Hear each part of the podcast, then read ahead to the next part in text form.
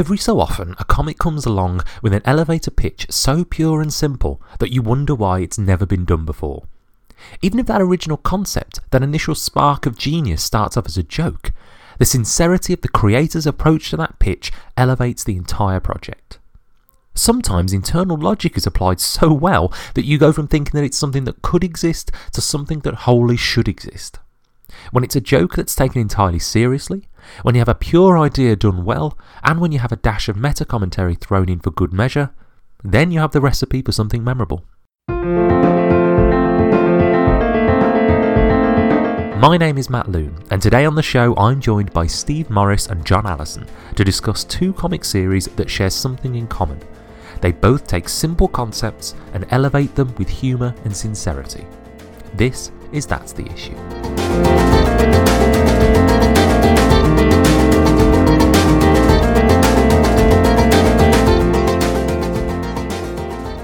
Uh, I'm John Allison. I'm the writer of Giant Days and the writer of By Night, both from Boom Studios. I write and draw Bad Machinery from Oni Press, and I've done a lot of web comics, which you can read at scarygoround.com.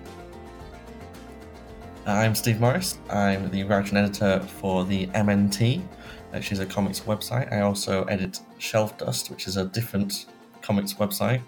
I'm 80% of the market, I think, at the moment. Um, I've written previously for Comics Alliance, CBR, The Beat, other websites like that. Uh, I've had um, two Eisner snubs so far. Looking forward to the next one. oh no, yeah. Well, there is uh, there's quite a lot of uh, of Eisners going around this table because you've been nominated for a couple, haven't you, John? Not to not to be rubbing it in, Steve, but um, but yeah. Oh, well, yeah, no, I don't like think in terms of uh, you know. I consider every failure a failure, so every time I lose, I simply wipe it from my memory. You know, once I've, you know, just cried, cried. Yeah. Because you get up first thing in the morning if you've not been in San Diego, and you have a look. You know, are all my pals congratulating No. me on Twitter? No. so that means I've lost, and the, the Yeah. pal- you know, you have that kind of glow about you until you lose, and then you're just a loser. So yeah, four times. I think Giant Days has been nominated three times, and Bad Machinery once. Yeah, yeah. And Steve, you've the the Eisners have still not have you still yet to find the brilliance within Steve Morris, but it's only a marathon, I think. Uh, act- actively snubbed, I think, is the phrase I would use. Um, at this point.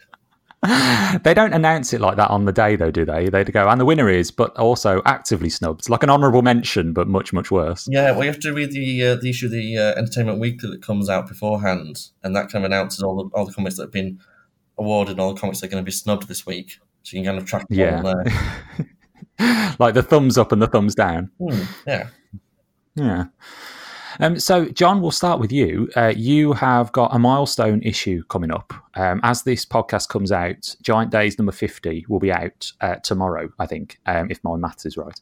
Um, but um, a giant milestone, issue 50. Um, did you did you expect to get this far? Have you got many plans for the big occasion? Is there going to be a party that I've, I've not yet had the invite to? Matt, I don't like parties. I don't like making a fuss of me. I don't like making a fuss generally, and I don't like having to stay up past about ten thirty at night. So Yeah. there will be no party. The party No. will be a warm handshake from my girlfriend on the morning of release, Yeah. followed by the complete. You know, maybe she'll read it and have a little smile. That's always quite nice. She quite enjoys reading it. But that's all Oh. the congratulation I need. Yeah. All that's all the affirmation I need was that it was another good issue. Well done, John. Pat on the back in the box with all my other comps, and never think about it again. Um, Yeah. No, no, I'll be- I'm really excited. It's it's a big day.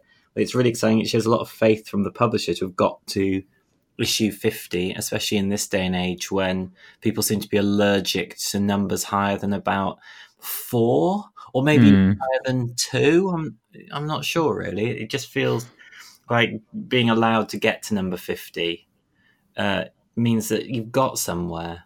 In which is funny in an industry where things have reached like a thousand issues, but you know, it, no, it feels great. It's really exciting, and the issue that we've done is a little bit different. to Some of the other issues, it's a sports manga. oh, I saw that. Yeah, it is with uh, with cricket, isn't it? Because because McGraw's team goes uh, goes downhill, and so they've all got to step up. That's right, yeah, and I'm I'm very pleased with like Max Sarin gets better every issue, and this issue is a is a real tour de force for them. I mean, it's it's brilliant. So Yeah. very exciting. You know, I write the words for three mornings. Then there's a month where someone very special polishes it into a high shine. And Yeah. this one's a really good one. I was I was going to ask about Max actually because they've got such a such a, a an amazing style when it comes to especially when it comes to comedic timing and kind of slapstick humor. Um, have you found your writing adapt and evolve over time to you know to kind of to, to you know your approach has changed when it comes to like envisioning what Max is going to be drawing and how their style is going to be incorporated in your words. Well, it's sort of the law of unintended consequences, really. I mean, I think Max is so good an artist that, and this will sound quite paranoid. I always think one day uh, there'll be the nod from you know a big company saying, you know, here's a massive pile of cash, and and we would lose Max. So I always tried to write things that they would find exciting to work on. You know, uh, you know, like, and, and which meant that I wrote more physical things because I know I, I'm from a basically a comic strips background, which means there's a lot of standing around in those comics, and so I had to just think more dynamically when I was writing, which has led to slapstick. 'cause it's a comedy book essentially, but also more sort of dramatic sequences.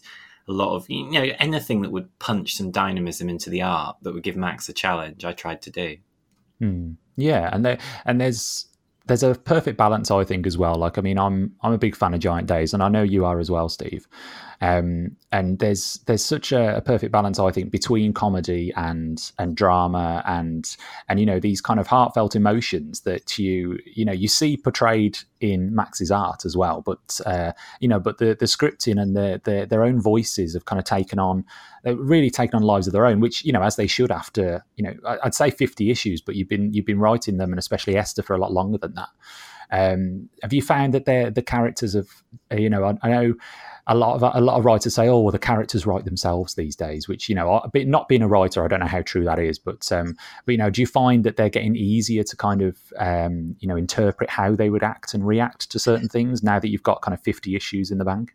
I think well, I think it's it's not quite as cut and dried than that. Uh, I whenever I start a new series, it's really hard when you do the first issue because you don't sort of have the characters' voices in your head. But once you, sometimes it can only take two or three issues for me to really start hearing their voices. So hmm. after fifty issues, yeah, obviously it's easier than it was on issue one, but I'm not sure it's so much easier than it was on issue twenty-seven, if that makes sense. You know, like, Yeah. there's there's not there's a law of diminishing returns. You just gain a certain comfort with the characters, but with Giant Days, like, often with characters, for them to have made it into a series, I kind of already knew them. You know, they they took shape because I spend a lot of time workshopping characters, drawing them myself before I actually start writing the first script, just to actually get a feel for who they are. Because if I haven't drawn something, as someone who was a writer artist and still is, if if I'm not drawing it, I don't have a- the same feel for it. The physicality often comes out of the drawing. So if I do a lot of drawing beforehand, I know the characters better. So it's it's a combination of approaches. Hmm. You drew um, issue 48 as well, didn't you? Which was Mhm. um, just a, a month or so ago. How did that feel kind of getting back into it? Because I know you you keep your hand in with the drawing of it. You know, you, you pop up every so often as, as the artist on it. You did the, the winter special as well in December, wasn't it, as well?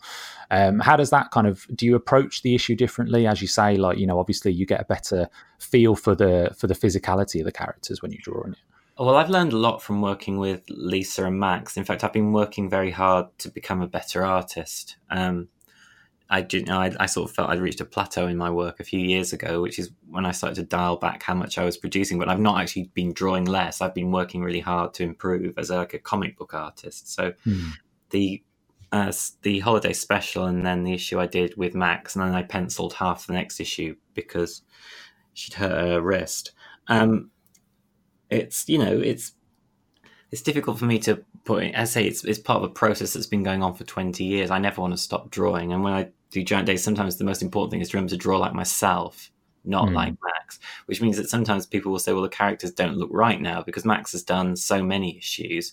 But they're still my character models, and I'm not going to start drawing them like Max draws them, which is obviously a variation on my original model. I, I still default back to how I draw them because in my head that's what they look like. And when Yeah. I occasionally I rough the issues out, if it's a particularly visual issue, I'll I'll sort of storyboard it as I write it, just so that I don't write a script that isn't drawable, if that makes sense. Because I'm quite Mhm. capable of doing that, setting up panels where which don't work when I'm writing it, just typing it out.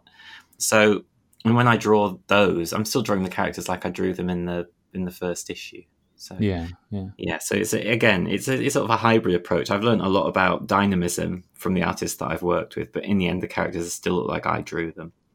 Yeah, yeah, definitely. And there's no, you know, the the characters are still the characters. You know, they've still, you know, they they have got lives of their own. They have got their own kind of characteristics, the way they hold themselves, the way they the way they, walk, and obviously the way they talk. And I think that's that's evident in you know in the artists, you know, even in the different artists that have come through the book, because you have had guest artists coming on as well as the, as you Yeah. go through.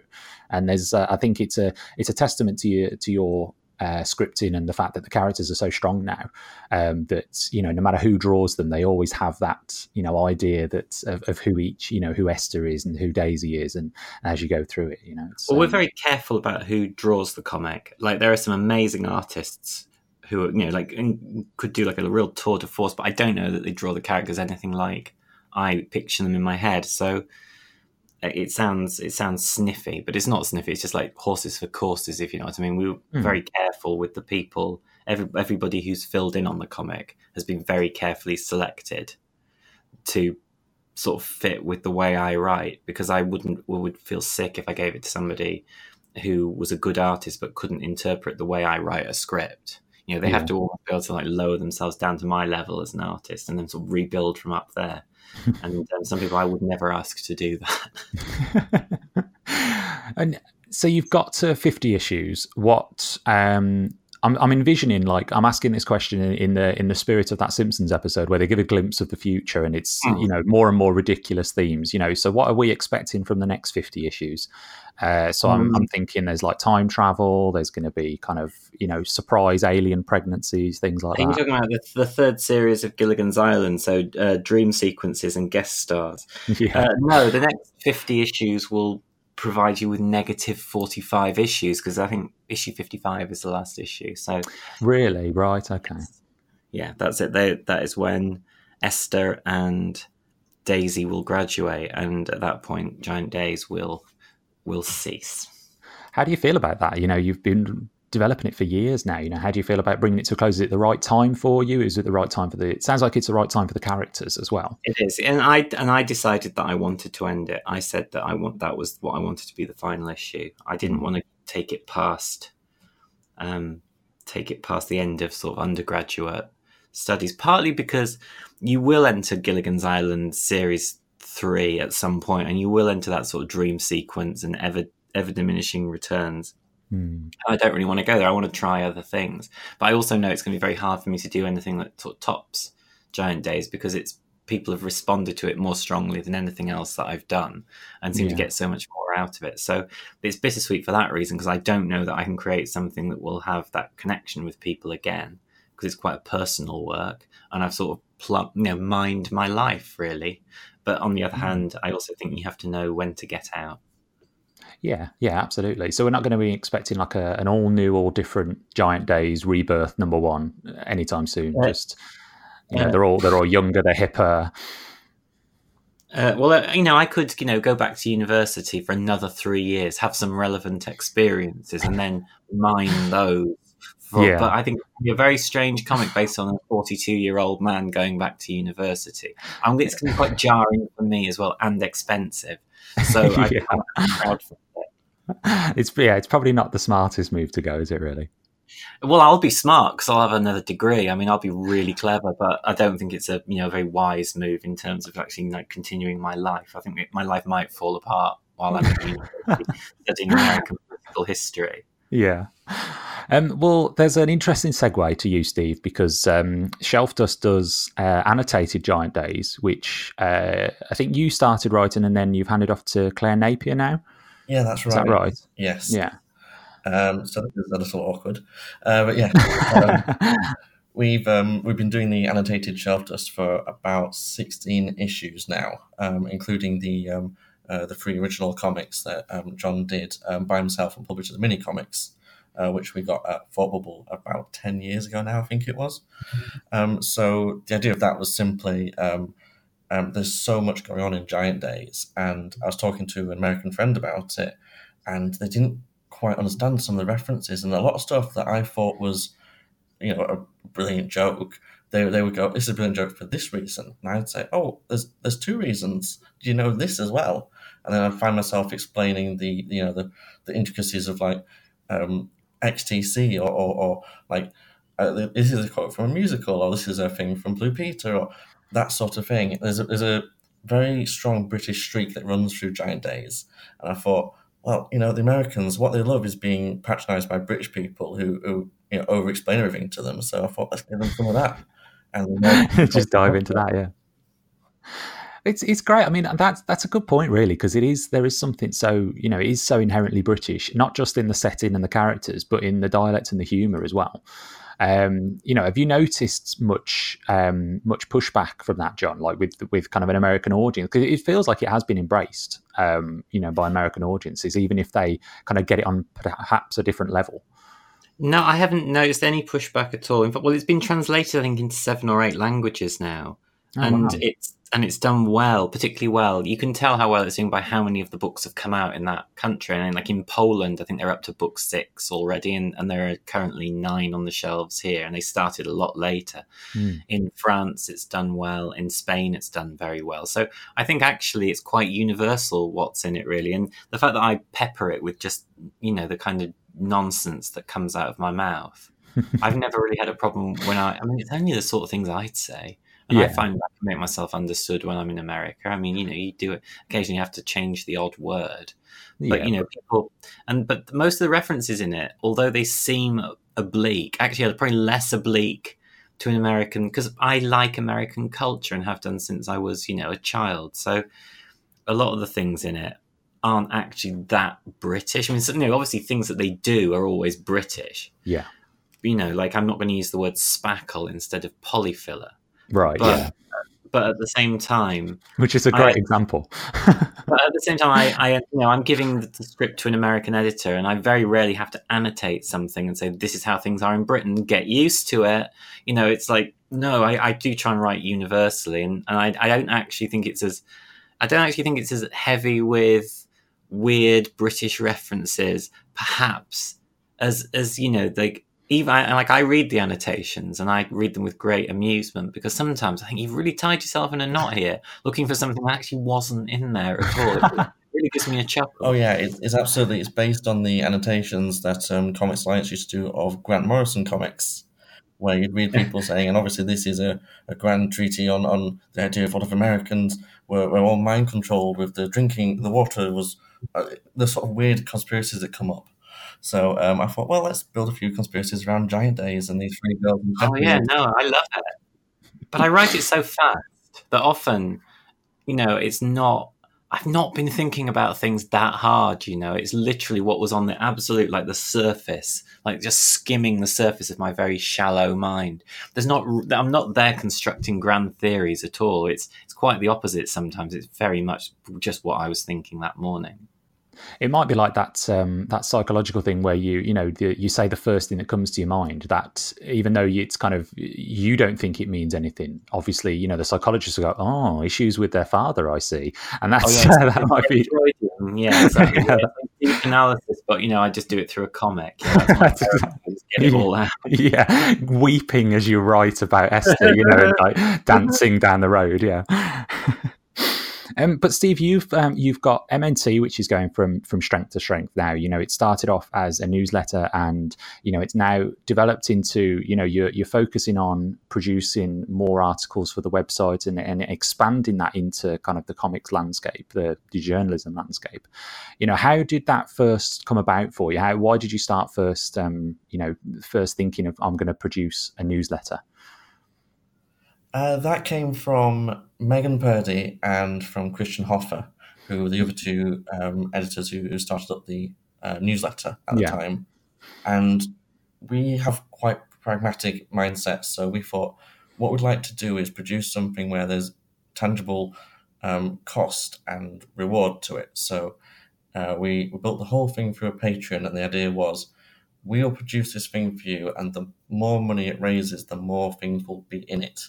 So just very transparent, very simple. So um, when we first raised, I think the first fifty dollars through the Patreon, like right, we'll have a guest feature. When we get to hundred dollars, right, that's two guest features. If you get to 125, there's two guest features and a review or an interview, and we built it up through there. Uh, we just wanted to do something which felt a bit more direct and, and, and simple for people. So one thing we find is that with comics websites now, they've been overshadowed by Twitter and Facebook. Um, if you write an article of 500 words about something, most people will read the headline and that will be about it. They won't see the rest of it. So the best way to get news or features or essays read is to deliver it directly to people so it's all in one place. Rather than saying at, at San Diego, you know, oh, there's a new series by this person and one by this person and one by this person, people just boil it down to the headlines. If you write a full report and, and email it to someone, you're basically saying, here is everything that happened in one place and here's how it all affects one another. So it builds up a more um, a wider range of, of news, which all informs each other, and it builds up a more sort of a, more like a network, I suppose. Mm. So we want to have that direct line to people to say the comics industry isn't a series of snapshots and headlines. The comics industry is this weird, amorphous blob of news and culture and, and people, and here's how they're all bouncing off each other at the moment.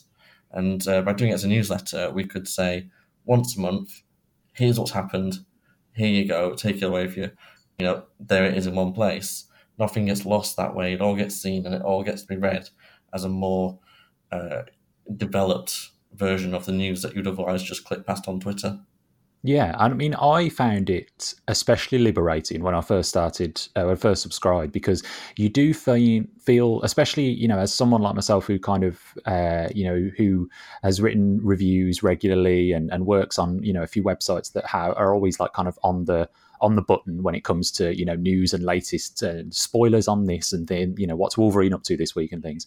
Um, but um, it, I found it quite liberating to be able to step away from that kind of constant merry-go-round and still be able to keep up with the news and still, you know, kind of once a month sit down and actually read it as a chunk. I found it, um, you know, refreshing to be able to kind of do that. And I felt, I felt like, you know, I felt like my granddad reading a broadsheet, you know, just kind of sit there and just, you know, have a drink and just sit and absorb the news in one go, as opposed to having it constantly push notifications up on your phone and flashing and stuff. It is, it is kind of refreshingly different to be able to do that that's how Heidi MacDonald pitched it to us when she was talking about it because I, I, talked to her about what to do with it, and she said this idea of you know it's it's almost like a broadsheet or a tabloid if you want to take it that way, which you take away with yourself. You, you have a donut, you have a bit of coffee, you sit away from the computer almost, and and this is just a chunk that you can read in one go. So rather than having different tabs up or videos playing or something else distracting you, so you're half reading everything, this is all live in one place one big thing that you can just read, you know, just on a uh, on a Sunday morning when it's cold outside. Have a quick read of that, and then you're pretty much primed on what's happened in comics for the month. Yeah, and and so you've you've evolved that idea into uh, a comics website, like Comics MNT, which is uh, which is, is more of the same really, and and you got an opportunity to go, dive into you know have a deeper dive into into comics and comic criticism and interviews. Um, when MNT first came out, I feel like the the comics landscape was kind of shifting. Uh, the comics journalism landscape, anyway, was kind of shifting from you know because uh, shortly before that, Comics Alliance shut down, and then um, you know sites like CBR and ComicBook.com have have, ten, have drifted their focus away to you know to more headline grabbing. Um, you know, much wider geek pop culture rather than any kind of deeper comics criticism. There's a there's a lot more dank memes than there used to be. Yeah, yeah, which is a phrase I never I never heard of uh, until until this started happening. Um, and do you feel like MNT and, and also Shelfdust to an, to an extent is a is a reaction to that, or do you feel as though this is just you know this is just a continuation of something that is you know has long been there, you know, like on on other websites like Comics Journal and things like that? I think it was for Christian. I think um, for myself, it was more just a venue that I could write what I wanted to write. Um, uh, when you're writing, it's, it's almost it's weird that this work for hire sort of idea. When you're writing for a CBR or a Comics Alliance or somewhere like that, you're kind of writing to a a, brief that they're giving you. So if you say to them, oh, I'd really like to cover some UK small press comics, they will go, oh, that's interesting. No, but interesting. and you don't get to do anything. So with the MNT, for me, it was just a case that I could go, right, I'm actually my own boss now. I can write what I want to write. And I actually think the UK comics industry is more interesting than the American comics industry. So I'm going to write about the people in there and what they're doing and the new books they're making, how they're making them. So it just gave me a bit more freedom, I suppose, to write the way I wanted to write uh, and, and about what I wanted to write. So we found with the MNT, because it's based on this idea of people are subscribing on Patreon and giving us this money to spend, we can then go to people and say, look, you've got free reign to say, I want to write an article about Hellboy, or I want to write a comic about sexy manga. I want to write a comic about not sexy manga, which is rarer. You know, there's, there's more options that people can then go down these weird, weird little paths and write what they want to write rather than write the things that they think will get traffic. Mm. Because Christian and I, we're, we're currently the two editors uh, as, as Megan's now moved away, but um, we found we don't really check the traffic at all. In fact, I'm not quite sure how we check the traffic on the website, so I have no idea what the readership is like. But I don't really care because there are people subscribing, and as long as they're happy, we're just going to keep doing whatever we want in the whatever way we want to do it. We've lost that broadsheet appeal, which is a shame, really.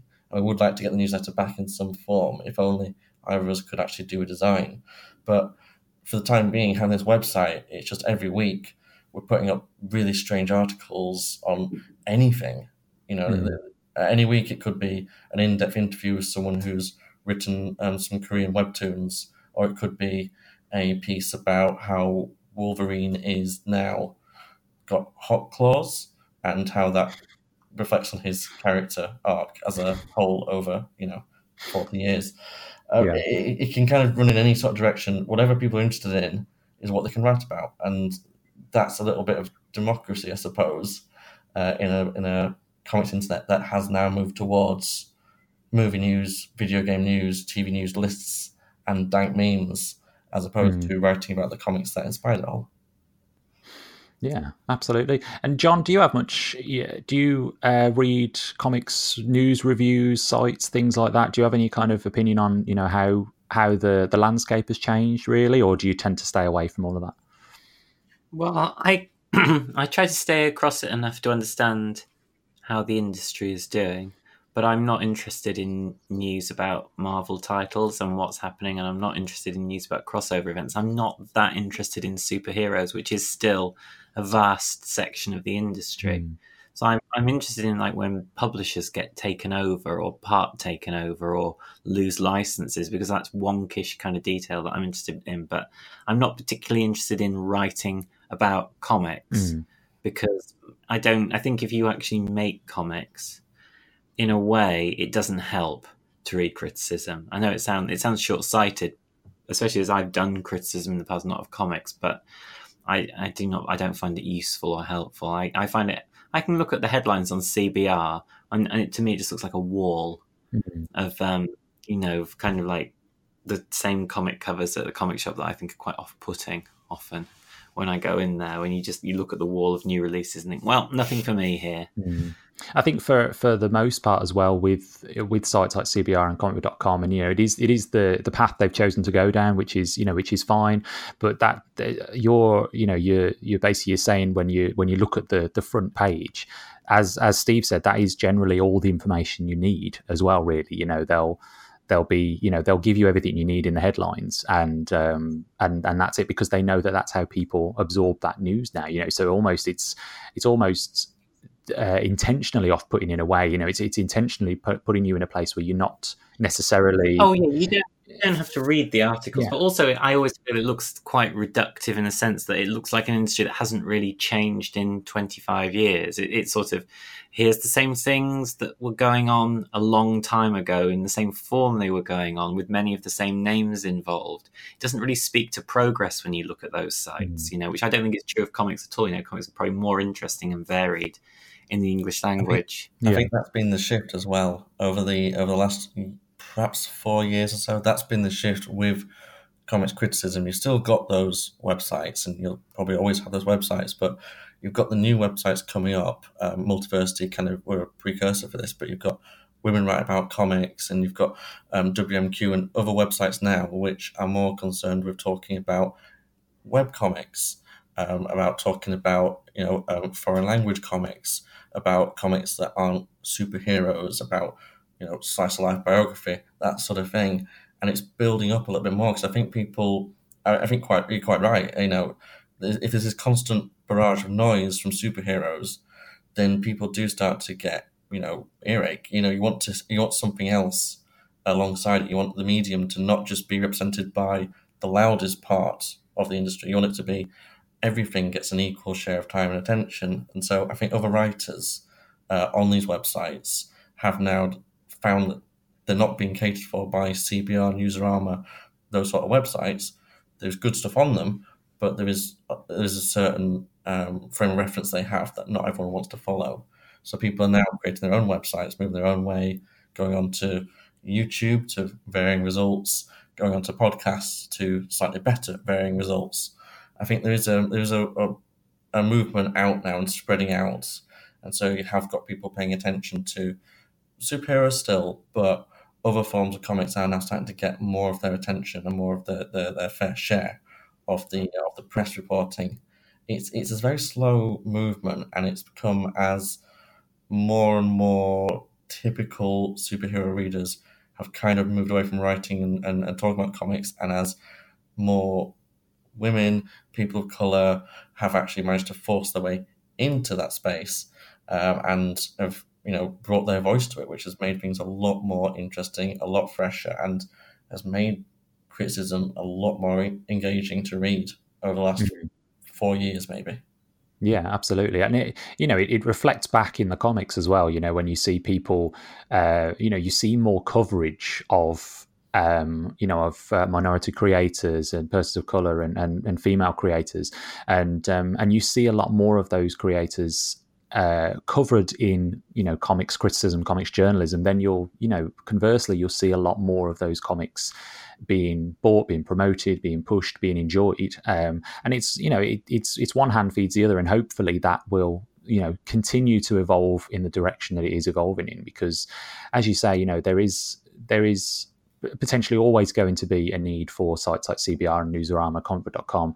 Um, but uh, but at the same time, they don't have to be the only choice. And when there's comics out there for everyone, uh, more so than ever, uh, then also needs to be comic criticism, comics journalism for everyone as well, which is uh, which is equally important.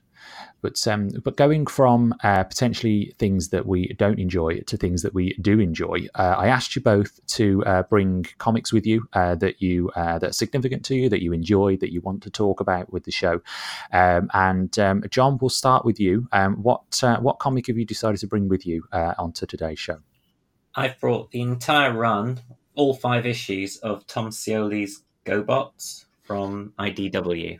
Mm. And that's that's really recent, isn't it? I think that's only just wrapped up in the last few months. Is that right? Yeah, I think, yes, I think so. Yes, and just in the last month or so, the, the last issue came out. I just, I you know, Tom Scioli was someone I was aware of. I was aware of Godland and American Barbarian, although I, I didn't, you know, those weren't mega favorites of mine. And I read Transformers versus GI Joe. That was kind of where I got he sort of moved over into a new style I just thought was interesting. I thought what he was doing was interesting, and I found him very interesting as a creator. He's he's un- very very unusual, and I have very jaded appetites. I think as many um, writer artists do, you you develop a very jaded appetite where a lot of things just look wrong to you or are, are tired. You know, you can see exactly what's happening because you understand both sides of the equation. But you know work that surprises you, you, you really cling to it, and that's how I feel about GoBots. I just loved it. I just thought it was the maddest, most fun comic I'd read in a long time. Yeah. Uh, did you uh, were you like did you come from it because of Tom, come to it because of Tom Scioli, or did you have like an affinity for GoBots when you were a kid, or did you have those toys when you were little, or was it was it? I like for... them.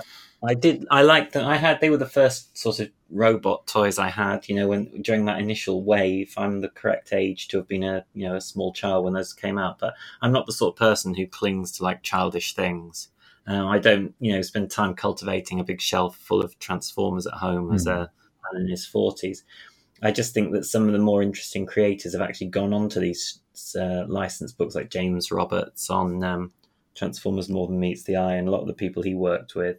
They're just interesting people to talk to, and their their love of the of the material has never dimmed. Whereas I like it because they write it. I'm not necessarily interested in those characters if somebody else is working on them. Hmm. But I think this is one of the purest expressions of comics that I've read in a really long time. It's just it's got something that I don't think a lot of other books have really. It reminds me of like the first 12 issues of Alpha Flight by John Byrne, where he's kind of doing everything. Tom Scioli does everything on this book. He letters it, he writes it, he draws it. There's no other names on the cover. It's just him. Hmm. And he, he's, I mean, you're right when you say he's he's obviously looked at what's out there and decided this is what I want to do. And he's got his own distinct style. He's go he's forging his own kind of path with, you know, the, the style and the humor, which you know it is. They are they are really funny these issues as well. You know, there's a lot of humor in there, um, but they they capture that kind of feeling of nostalgia and feeling of you know reading an old uh, an old comic from the 80s, even though this is entirely modern in its approach and entirely kind of Yeah, yeah. Um, it, revolutionary almost you know in the in the you know the style that he's producing you know you couldn't pick this up and think oh yeah this is a comic from the 80s you know you won't Oh, no, mistake it No, no. Well, Tom's interesting because he's somebody who was very much a kind of Kirby acolyte in the early part of his career, and you know you can see that he's doing everything like Kirby. The lines, the shine on things, the sort of. I don't know if he ever does Kirby crackle, but I think he does actually in Mm. Godland. He does. He does everything in a sort of Kirby esque way. yeah But over the last two or three years, he's he's kind of taken elements of that approach and he's changed his style. He has these kind of muddy lines. I mean, some of these pages are on a, I think, a 25 panel grid, yeah which obviously is wild, you know, like to do that, which means the issues are so dense that I think every issue of this series is like the season of a television show. I think that's kind of how it's constructed.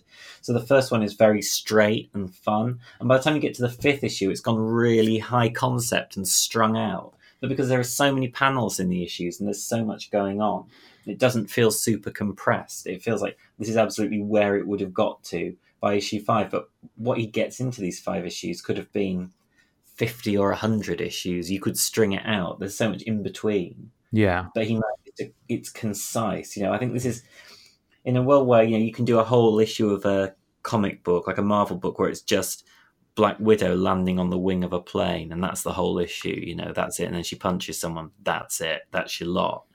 Here are comics where it's like ten times as much content, and comics are expensive, and I think there should be plenty of content in them. Hmm.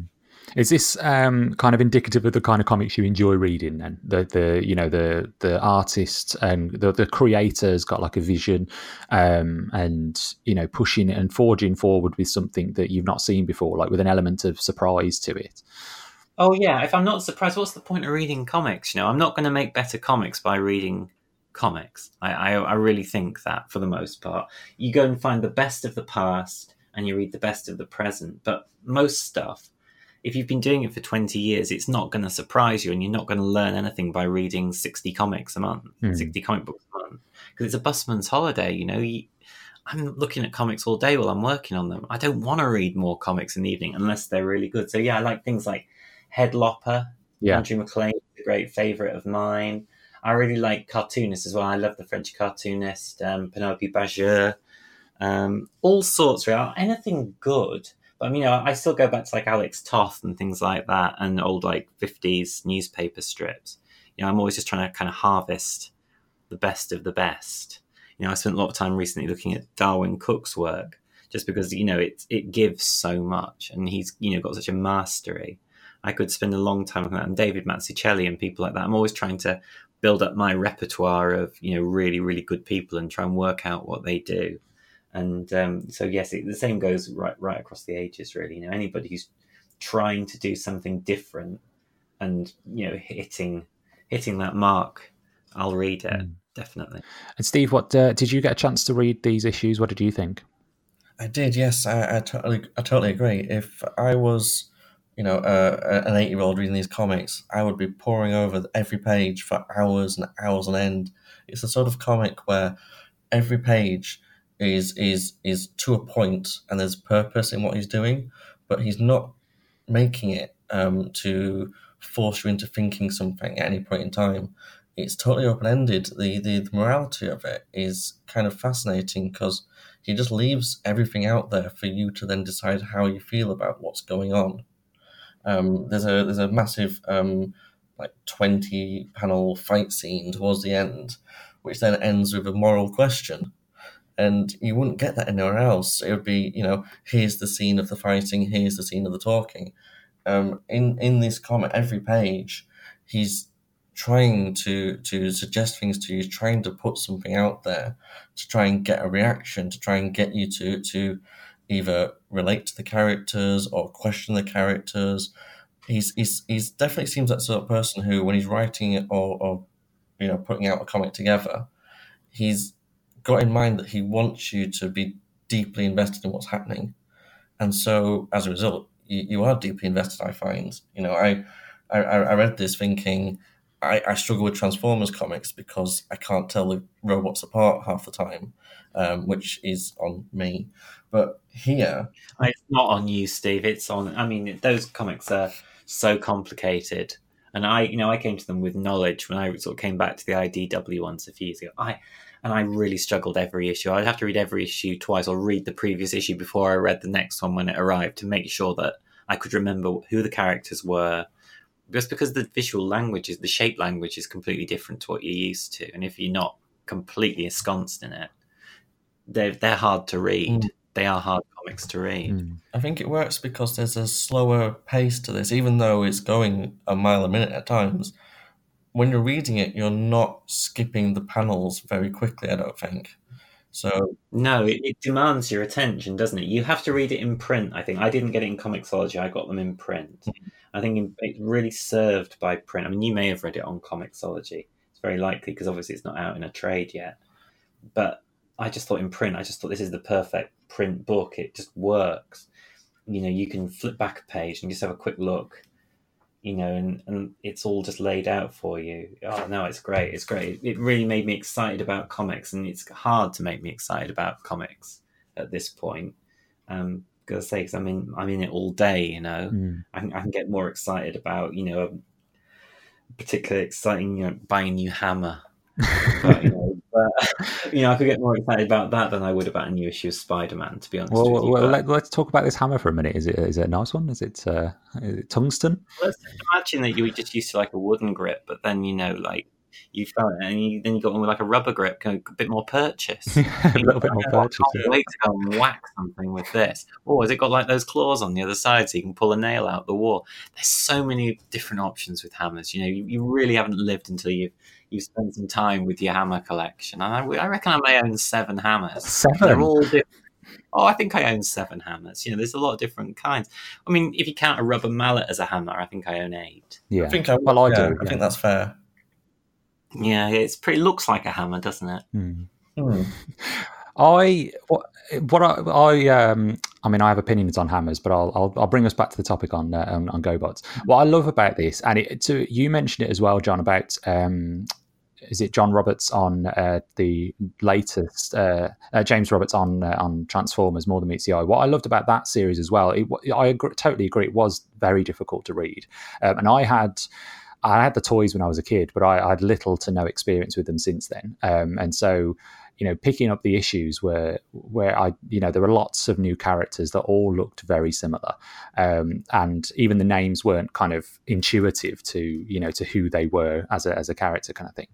Um, but what I loved about that series and what I loved about GoBots is that you you could have it on a shelf and a stranger would walk past and go Transformers or GoBots. That's that those those toys from a kid, and then you you pick it up and you read it, and there's it's so much there's so much depth to it that what I love about the these GoBots issues especially is there's there's there is a, an embracing of the ridiculous about it, but there is also a sincerity to uh, the approach um, that I think that Tom Scioli has has absolutely captured and i think he does capture generally like even like american barbarian which was you know which was inherently ridiculous inherently kind of kirby over the top there is this um, aspect to his work where he he takes the joke seriously you know and he does he does um, evolve it to the point where you are you are having genuine feelings like this. There was some actual heartbreaking moments in like in the final issue, especially um, with this series, and how he how he resolves the the certain character developments that have you know kind of crept up on you as the issues have yeah. progressed. You know, till the point where it's no longer a book about giant stompy robots that fight each other. Yeah, that's right. No, and, and it's funny. The other thing that I thought was really interesting was, I mean, the last issue. I wouldn't want to spoil it for everybody, like his big twist, which mm. is ludicrous. I bet he was just laughing at his desk when he thought this. I bet he was clapping over his head because if I thought of that, I would have been so delighted with myself, and I would have called the editor. Yeah, can it be like this? And they'd be like, oh, I don't know. Yeah, I suppose. and, then, and then I just been oh, high fiving myself. Yeah, but you know, he but he does he integrates everything. He looks at like the GoBots movie. He you know he he attends to that kind of side of it, which was remember lest we forget about rocks. Mm, yes, yeah, about rocks. And then he, but he he attends like the cartoon series. There's a point when, when Scooter, who was sort of the he was like the cute character in the GoBots cartoon, in the first issues, he's just drawn like the toy. By the end of the series, he's sort of been lobotomized and he behaves and looks like Scooter in the cartoon series, which is such an odd sort of meta joke. Yeah. Also, is quite tragic the way it's presented, as if, oh, this noble character, and look at him now with his big mad cartoon face and what they've done to him talking like a child. Mm. I just hmm. thought it was great. There's so many ideas in there. Like, can you pack more ideas into a comic? I don't think you can. I think you know. I think he's a master. I think he's great. It, it gives me, it just gave me such joy every time I got an issue. Yeah. Did either of you read um, Transformers versus GI Joe the movie, the one shot? yes, yes, I did. I read the series and then I read his consolidated, his consolidated. What was it? Forty page comic. Yeah, that pressed the entire series in a completely new form. What a mad exercise! It's just the fact that they let him do it. They said, "Tom, away you go." Unbelievable. Yeah. I've got. I've had. He was like Columbo. I've had this idea. just one more thing. I want to do a forty-page consolidated version of this mini-series. Yeah. And they're like, yeah, all right. I suppose it's just paper, isn't it? It's only trees. You might as well yeah, it's it's just unbelievable. Just this idea of a comic book adaptation of a movie adaptation of his comic, and the you know the meta commentary that he made about you know he he paid homage to not only to movie adaptations but to comic adaptations of movie adaptations yeah, and just brilliant. there was layers upon layers of it and it's and it was it was perfectly executed as well but the the actual you know the there's there. I always say with some comics, there's a moment where I'm sat reading them, and then I just kind of pause and sit back in my chair a little bit and just kind of sit and ponder. And I think that definitely had that moment for me where, you know, you you sit, you sit back and you're like, I don't even know how he would go about creating it. I don't even know how, you know, some some comics are very A to B to C, whereas this was just kind of how do you even begin to sit down and write something like that? Um, I'm very fond of like the one line. I love making like fake bullpen bulletins pages. I've done them in a few comics. The last one I did was in an issue of By Night, where I just write long lists of fake comics and what happens in each issue of them. yeah. And they're always in the middle of a run as well. So it'll be like issue 70 of something called Synth. And, like, and then I try to work out what would happen in issue 70 of Synth. Hmm. But he doesn't he wouldn't just stop at the bullpen bulletins page. He would go and actually make those comics. Well i might make two panels and then my need is sated but i get the feeling that tom isn't finished until he's actually seen that concept through no matter how i think it nags at him and i think he has to do it because these aren't easy comics to make. This is looks like a really tough style to work in you know he works on like gridded paper his pencils are super detailed when you see them. And you know, like that that movie adaptation that he didn't have to make. I mean, in fairness, no one was probably crying out for that comic to exist. It must have taken him two or three months to do. Mm, yeah, two or three months of sitting at his desk, but he felt he had to do it. And I think, I mean, that's that's a hell of a mindset. Mm-hmm. He's he's quite the he's quite the figure for me. He's quite an inspiration. Yeah, absolutely. Yeah. Um, and Steve, you um, have bought your own comics with you as well. What um, what comics have you decided to bring with you to the show? I've chosen the um, the first four issues, so the first mini series of Damage Control, um, the uh, the original Marvel run, uh, written by Dwayne McDuffie and uh, drawn by Ernie Colon.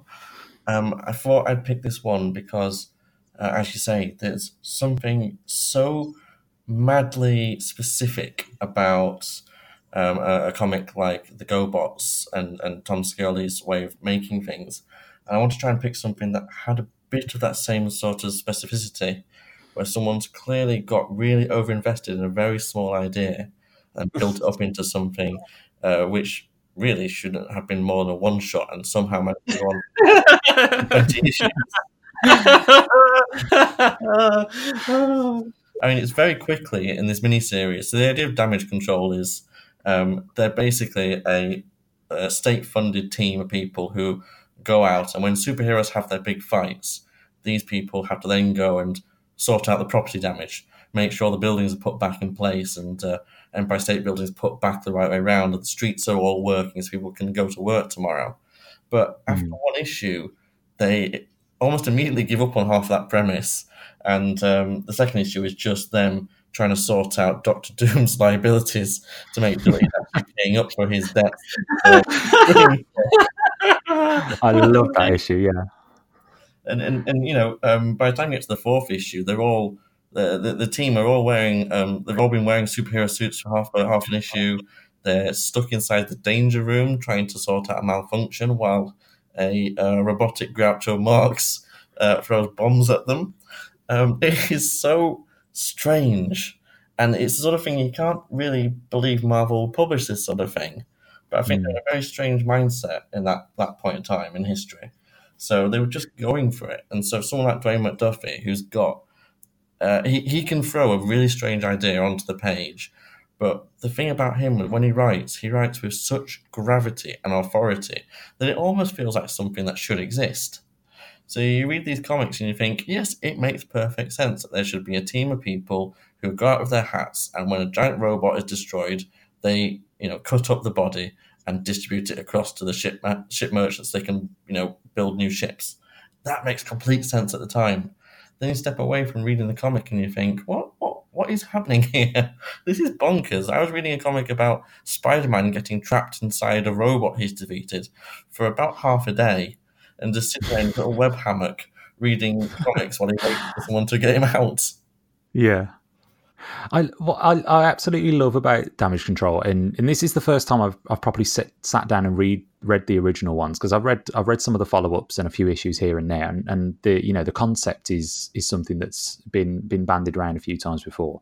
But what I what I absolutely love is that it's clearly the answer to a question some Marvel creators had like while they were drunk one evening. They were just like, who cleans all this shit up? And then that was literally this is the answer to that question. And there's something so so pure about that concept, um, but there's something so you know you can unpack a lot of humor and a lot of um, a lot of storylines could just come from you know from that simple concept.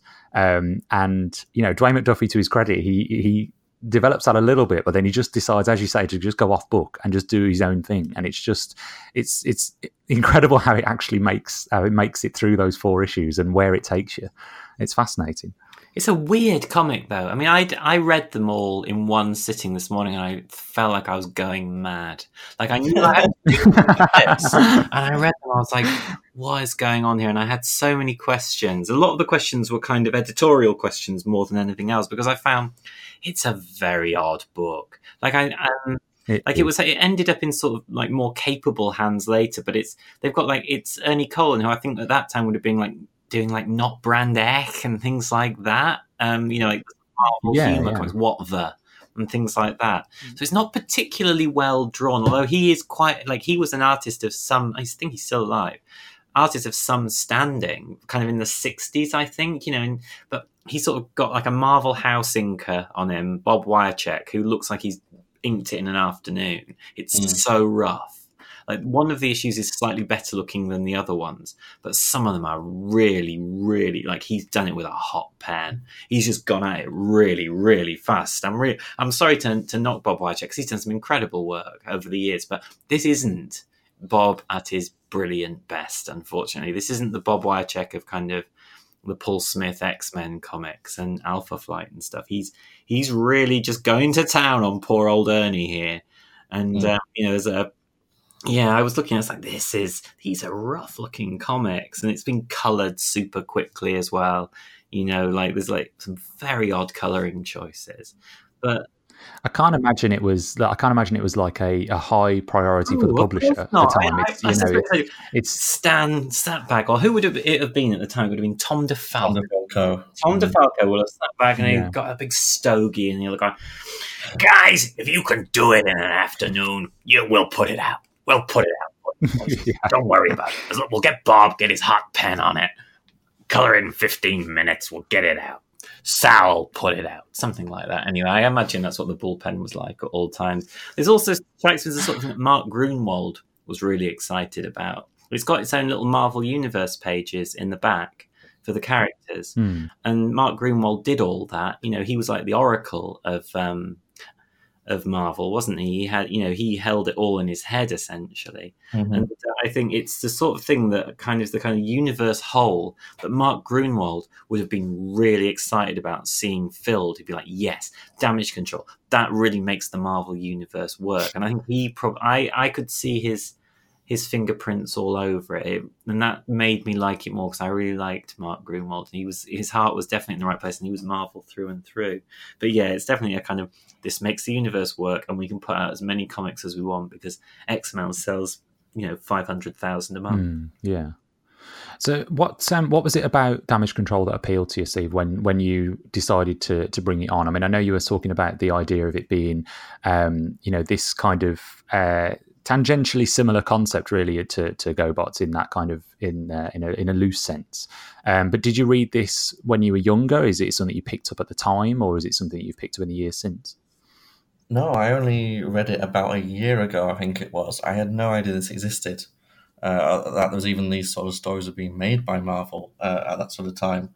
I thought they were very much invested in the superheroes have to, you know, be serious and important, and you can't do anything to undermine them. Hmm. And then to see someone just outright saying, you know, Wolverine's a bit stupid, isn't he? That's a bit of a stupid idea. Who, who thought that up? Yeah, you know, do we need to have more Wolverine? Well, let's throw him in. and Let's just make fun of him for half an issue because you know he deserves it. It's it's kind of amazing to see Dwayne McDuffie. I mean, his scripts, he maybe hits about sixty percent of his jokes.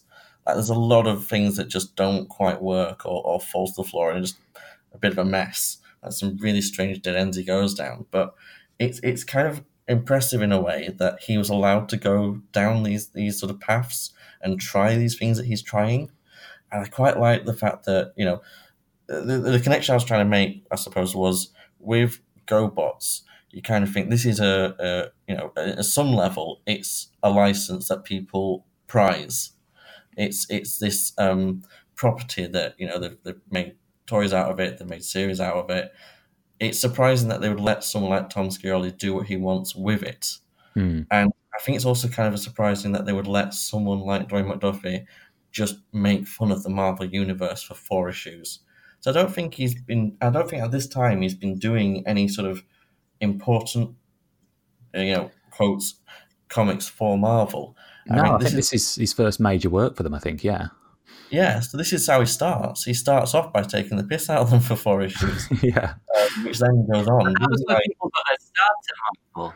Like Dan Slott started work on um, maybe like Spider Ham or Ren and Stimpy. I mean, you wouldn't think about Dan, Dan Slott that way now, but the humor books were often the way in because there were a lot of shorts done for What The and things like Yeah. that. So that was often a route into Marvel for new creators. They put you on a humor book. Mm. And people would kind of toil away in humor or licensed or kids comics like the Star line and things like that, and then they Mm. would kind of they would worm their way through editors' good graces and eventually get onto a you know a grown up book. yeah. Well, Dan specifically, he, you know, he, there was a lot of meta humor in She-Hulk when he he did that, and that was and that was one of his first books, wasn't it, or first major kind of titles that he did for Marvel. Yeah, Mm. It's nice to see comics being put out that were really just in jokes that the, the guys in the staff room loved and somehow morphed into actual physically published work.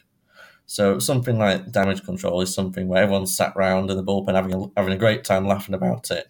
Mm. And then somehow it manages to come out as, I think, four miniseries in total they made Mm. with um, Dwayne McDuffie writing all of them. And then it started doing tie ins.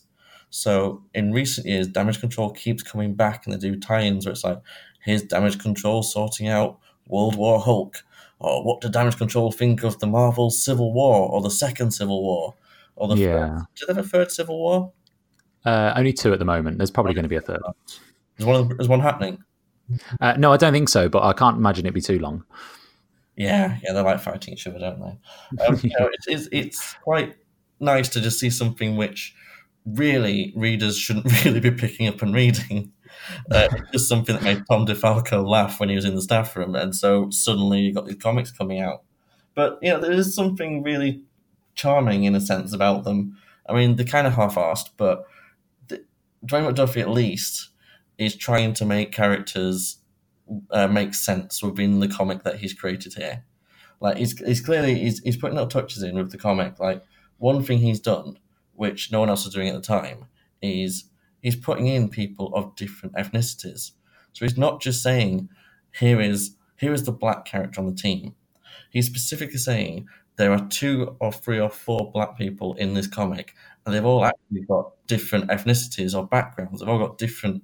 I mean, it's it's the coloring's not good, but they've got different skin tones. Yes, I noticed that. It's really interesting, hmm. and you especially notice it on Comixology with the colors cleaned up from you know because the colors are strange when they put when they digitize the old Marvel comics because they're almost too hmm, bright. Yeah. Yeah. Without Too sort of flat, yeah. and yeah.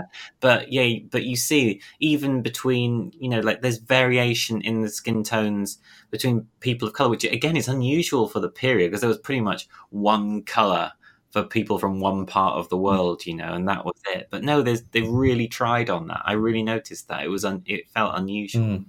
It's trying to make a proper. I suppose before you know people try to make authentic comics, it's trying to make something that feels more like the New York that Dwayne McDuffie presumably was walking around in. Yeah, of course, because yeah, they they saw this on the street every day. It's nice to see a comic that actually reflects Mm. that.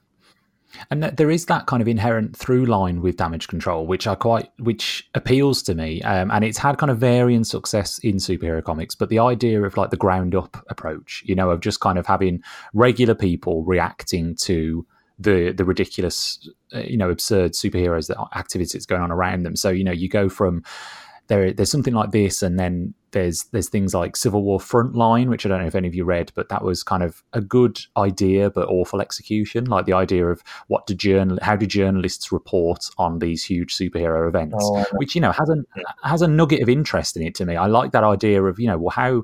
How are, how are the X Men perceived in, in in the media and things like that? I find that kind of concept fascinating, but the execution of it was was not great, you know. But then there's books like uh, like Marvels, which was um, you know Kurt Busiek, Alex Ross, and then you had uh, obviously Astro City, which kind of is the is the is the pinnacle of that idea. Really, you know, it's that concept made real, which is you know real people in in a real life situation, but also they look up and they see superheroes.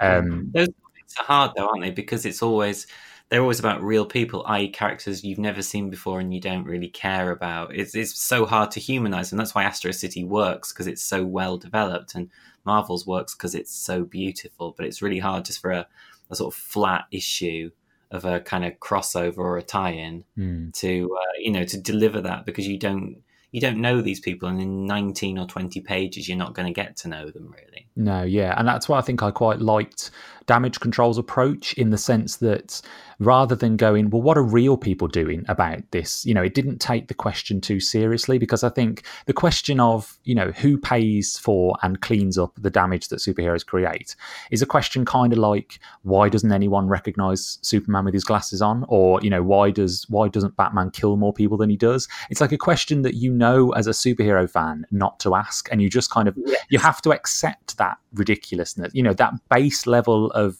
of ridiculous.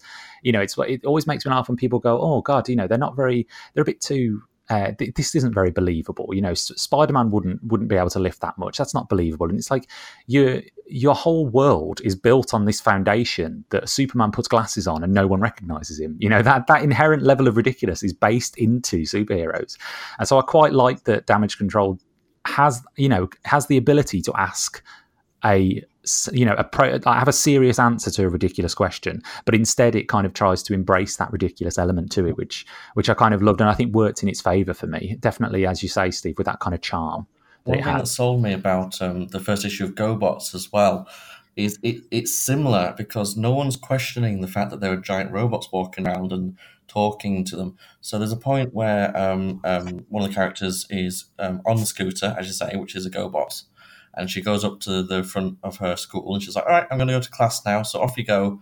You know, go do some taxing or something, get some extra money for us." And the teacher comes out and says, "Oh, are you going to bring your friend into lecture hall?" And she's like, "Oh, great." And then she and her GoBot go walk into lecture hall and just sit down and attend a lecture at, at university. And no one's questioning it or anything like that. It's just completely, you know, taken completely seriously. And I loved that, that level of just embrace it. You know, this yeah. is this is just what we're going to do with this comic, and um, you know, just upfront, just sit down, enjoy it because this is this is where we're going to go, and it's going to get stranger from here.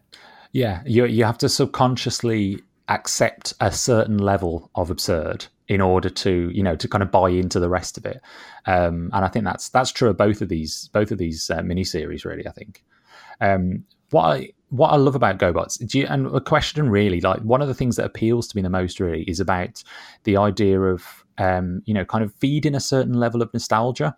You know it does it does take he, he he wears his inspirations on his sleeve clearly, but he's he's a lot like um, you know Michel Fiffe or um, or Ed Piskor really with his kind of style on Hip Hop Family Tree is this idea of embracing that kind of nostalgic feel, but not recreating it, but it's just kind of giving you that that feeling of it. Is that something do you think that appeals to our generation, but would potentially diminish as future generations go, or do you think that it's it's kind of strong enough artistically to to hold its own? Uh, I think it's artistically strong. I think they're basically appealing to like the primal force of comics when you're young, which is something that as comics audiences have aged and the audiences, especially for big two books, have kind of demanded ever greater realism.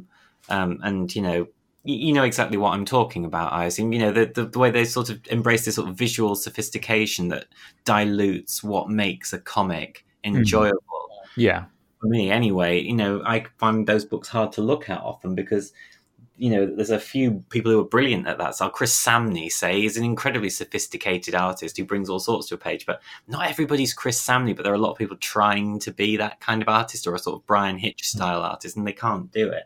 Whereas if you go back to comics of the year of damage control, they were cheap, even though people were probably being paid the same as they are now, such is the nature of the industry they were cheaply produced. They were knocked out quick. You had a penciler and an inker, so you have the same artist on every issue. Just about, you know, there was art teams could be retained because the person was only having to do probably a quarter as much drawing, really, hmm. as opposed to what they do now. And these sort of creator-driven books with this nostalgic feel, you get consistency of artist across issues.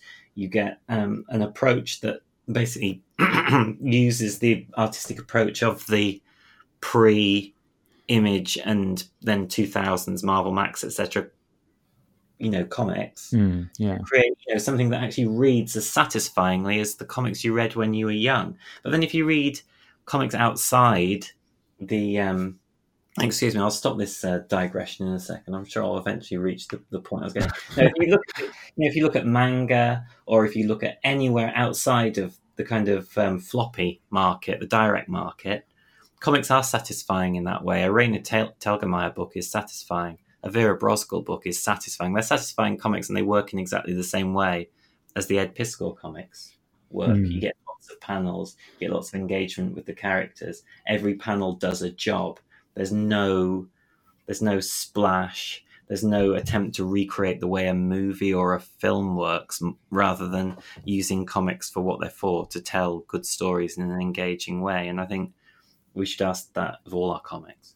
Yeah, mm. absolutely, I absolutely agree. I think it's I think it's important that um, especially as you say, like you know, when we're in an environment with comics where there is so much more diversity, there's so much more freedom and um, opportunity for creators to to find an avenue to find their work. You know, when in the you know 90s and stuff. You know, it was only with the creation of image that you know a, a, another a second path uh, appeared. But now there's there's dozens of ways to get your work out there. You know, and different forms that they can take. Um, I think it's more important than ever, really, to uh, give creators the confidence to tell the stories they want to tell in the way they want to tell them. And I think that as uh, as we mentioned earlier, you know, the idea of GoBots even existing. The idea of Transformers versus GI Joe the movie even existing, um, and the idea uh, to a lesser extent, but but still valid. You know, of Dwayne McDuffie um, in in the eight, in late eighties being able to take this toy box and kind of shake it up a bit and just you know produce a humorous take on something, or, or you know poke poke the giant industry bear a little bit. I think it's so important for those kind of stories to to exist and continue to exist. And I think we're we're in a place now you know where we're moving in such a, a radical direction when it comes to that, where it's just it's exploding really in different directions. Um, and I think it's great that we can get a book like GoBots out on the stands, and people will appreciate it, and it will resonate with people, despite how you know how different it, it is to anything else that's come before. But uh, I think that is uh, that is the time uh, we've all got now, really. So uh, I thank you very much both for joining me. I've really enjoyed talking about GoBots, and I've really enjoyed talking about uh, damage control as well. Um, before we head off, uh, where can people find you and your work on the internet? Um, should we start with you, Steve? Yeah, sure. Um, so I'm on Twitter. I am Steve W Morris, M O R R I S. I also um, edit uh, Shelfdust, which is a very silly website, really, which is all about single issues of comics. That's at shelfdust.com. And then uh, the more serious, but still somewhat silly, uh, proper website, you could say, is the MNT, which is at comicsmnt.com. And you can support through Patreon, which gets you exclusive essays and other pieces that don't go on the website, which is patreon.com slash comicsmnt. Brilliant. And you, John? Uh, you can find me on Twitter. I'm at Bad Machinery. Um, my I'm not really doing web comics now. I'm taking a bit of a break while I work on some other projects and print projects. But uh, you can still read like thousands and thousands of pages of comics that I did at scarygoaround.com. There's a, a, a long and and glittering history that you can really dig into if you're interested, or just read one or two and decide it's not for you. That's fine with me. I don't. Uh, well, thank you both for joining me. I really, uh, really enjoyed uh, enjoyed chatting to you both. That's the issue is part of the Multiversity Comics podcast network. You can find this show and plenty more at multiversitycomics.com. You can subscribe to the show via Apple, SoundCloud, Stitcher, or wherever you get your podcasts. If you like what you hear, please consider sharing this episode with a friend. The show is on Twitter at That's the Issue, and I'm on there too at Matt Loon. Finally, you can contact the show via email at that'stheissuepodcast at gmail.com. Thank you for listening.